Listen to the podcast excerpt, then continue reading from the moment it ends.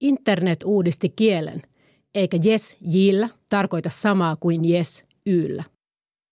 Sosiaalisen median vaikutus kielen muutokseen näkyy siinä, että ihmiset, jotka eivät aikaisemmin kokeneet osaavansa virallista kirjoitettua asiatekstiä, alkoivat ja uskalsivat kirjoittaa sosiaalisessa mediassa.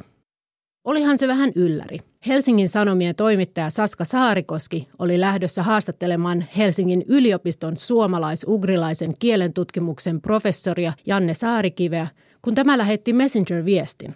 Täällä onkin nyt lapsia, mutta ei se mitään. On myös koiria, niitä ei tarvitse pelkää. Niin että monet olitte about tulos, laitan sit housut ennen kuin tuut. Toki viestin kieliasu oli professorilta tietoinen valinta, ja lehteen hän se päätyi, mutta kun olin juuri lukenut Saarikiven riemastuttavan kirjan Suomen kieli ja mieli, tekstiviestin kieliasu ja sana about tulivat puskan takaa. Tätä se nykyään kuitenkin on, ja onneksi on. Kirjoitettu kieli on vapautunut ja se on ottanut tartuntaa puheesta. Muodollisuutta ei vaadita enää kaikessa kirjoittamisessa, vaan henkilökohtainen kirjoitustyyli voi vaihdella aamupäivästä iltapäivään samalla tavalla kuin blazeri vaihtuu reikäfarkkuihin. Kielirekisterin valinta on teko. Taitava kielenkäyttäjä osaa valita oikean rekisterin oikeaan tilanteeseen. Meistä on tullut parempia sävyjen tulkitsijoita ja olemme oppineet kirjoittamaan eri sävyjä paremmin kuin ennen. Lyhenteiden tai epävirallisten sanojen käyttäminen ei kuitenkaan tarkoita, etteikö osaisi käyttää asiakieltä.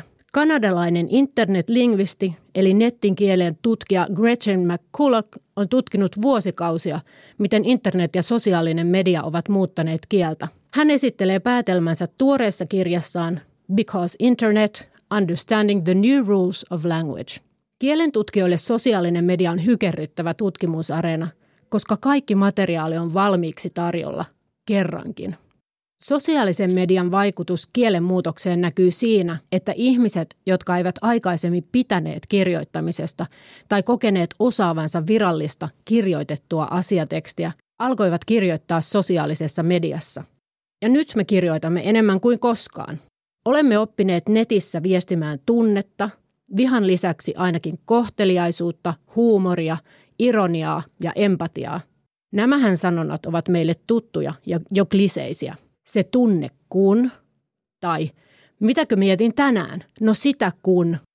Giffit kertovat tunteista, samoin ironiset isot kirjaimet ja hymiöt. Hymiönkin postaaminen on kirjoittamista. Hymiöt esittävät puhujan eleitä kirjoitetussa tekstissä. Internet aiheutti sen, että meillä jokaisella on myös oma typografinen kirjoittajan ääni. Kirjoittaminen on visuaalista. Joku jättää tahallaan pois isot kirjaimet tai korostaa sanomaansa välistämällä. Toinen kieltäytyy käyttämästä hymiöitä, yksi kirjoittaa twiittinsä eri riveille tai suosii kolmea pistettä. Itse olen käyttänyt WhatsAppissa kolmea pistettä surutta ikään kuin hymiönä ja viestini pehmentäjänä. Mutta olenkin saanut siitä jälkipolvelta noottia, koska jälkipolvi tulkitsee kolme pistettä aiheellisesti negatiiviseksi tauoksi, joka jättää jotakin olennaista kertomatta. Tähän tyyliin. Olen pahoillani, kolme pistettä. Miten niin saattoi käydä, kolme pistettä. En todella tiedä, kolme pistettä. Vielä pahempi on kuulemma raivokas kolme pistettä ja kysymysmerkki, jolloin selitys on jo saatava. Miksi teit noin kolme pistettä kysymysmerkki? Yhtä lailla sanomista tulee liiallisten huutomerkkien käytössä väärässä paikassa tai niiden puutteesta. Otetaan vertaileva esimerkki. Oli kivaa tänään tai oli kivaa tänään plus kuusi huutomerkkiä. Huutomerkit tuovat lauseeseen intonaation, kun taas ensimmäinen lause ilman niitä on monotoninen. Kuulemma. Mutta selväksi on käynyt, että minun kirjoittamani tänään kalatakoja ja kuusi huutomerkkiä on pelkästään creepy. Saarikiven kirjassa kieli kuvataan ruumiilliseksi maailmassa hillumiseksi, joka muokkaa ajattelua ja tapaa nähdä maailmaa.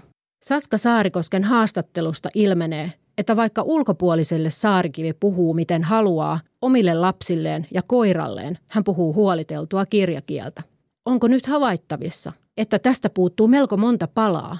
Se voisi olla tämän talon tuntien eräs mahdollisuus, hän ehdottaa tyttärelleen palapeliä kootessa. Kielenkäyttö on eräänlaista käsikopeloa pimeydessä, Saarikivi kirjoittaa. Hän kuvailee, kuinka sanakirjat yrittävät kuvata kielen sisältämien sanojen merkitystä tarkasti, mutta ankaraa tietoa sanojen oikeasta käytöstä ei vain löydy. Hän kirjoittaa kirjassaan näin. Heti kun tämän todella ymmärtää, alkaa tuntea outoa surua ajatellessaan sivistyneistön edustajia, jotka tänäänkin kiivailevat jonkin sanan oikeasta merkityksestä ja itsetietoisen oikeassa olemisen vallassa kaivavat esiin sanakirjat. Touhukkaan mielialan vallitessa he soittavat kielitoimistoon ikään kuin mikään toimisto tai sanakirjayhtiö voisi omistaa sanojen merkityksiä siten, että aivan oikein niitä osaisi käyttää. Yrjö ei voi mitään sille, että hänen nimensä tarkoittaa oksennusta, ei vaikka soittaisi kielitoimistoon. No tietenkin valitsin tähän Saarikiven kirjasta juuri tämän kappaleen, koska olen samaa mieltä. Jos syynää vain kielioppia ja termejä, eli kielen pintatasoa, ei ehkä ymmärrä kieltä syvällisellä tasolla. Kirjoittamisen ei pitäisi pelottaa, eikä kirjoittamista pitäisi joutua välttämään siksi, ettei esimerkiksi hallitse tarkasti tiettyjen viiteryhmien kielipelejä. Onko käynytkin niin, että terminologiapoliisit ovat nousseet kielioppipoliisien rinnalle ja käyttävät kieltä erottautumisen välineenä mitä suurimmassa määrin? Yksi suomen kielen huudahduksista, eli interjektioista, on jo vakiintunut yes tai yes kahdella ässällä. Saarikivi osoittaa yesin tarkoittavan eri asiaa kuin englannin kielen yes. Jälkimmäinen hän tarkoittaa myöntymistä, kun taas suomalainen yes innostunutta samanmielisyyttä. Yes on Saarikiven sanoin vain juurtunut suomen kielen aluskasvillisuuden keskelle. Saarikivi kirjoittaa kirjassaan näin. Se on toiminut kuin taimi varjoisassa metsässä tai varpu rehevässä puutarhassa, kasvanut sinne minne voi ja levittänyt sinne uuden käytön ja merkityksen lehvästön. Jesille on käynyt samalla tavalla kuin Lolille, joka tarkoitti alun perin 1980-luvun lopussa laughing out loud, eli ääneen nauramista. Sitä se ei tietenkään ole tarkoittanut enää pitkään aikaan, kuka oikeasti nauraa ääneen, vaan LOL viestissä ilmaisee lukijalle, että tämän täytyy osata lukea viestissä toisia merkityksiä rivien välissä, kuten I woke up now LOL. McCulloughin kirjasta voit lukea LOLin perusteellisen käyttötavan evoluution. Kannoin vähän aikaa sitten tyttärelle väärään osoitteeseen tulleita Kelan kirjeitä. Hän avasi ne edessäni. Sairaasti tekstiä, hän parahti. Niin olikin.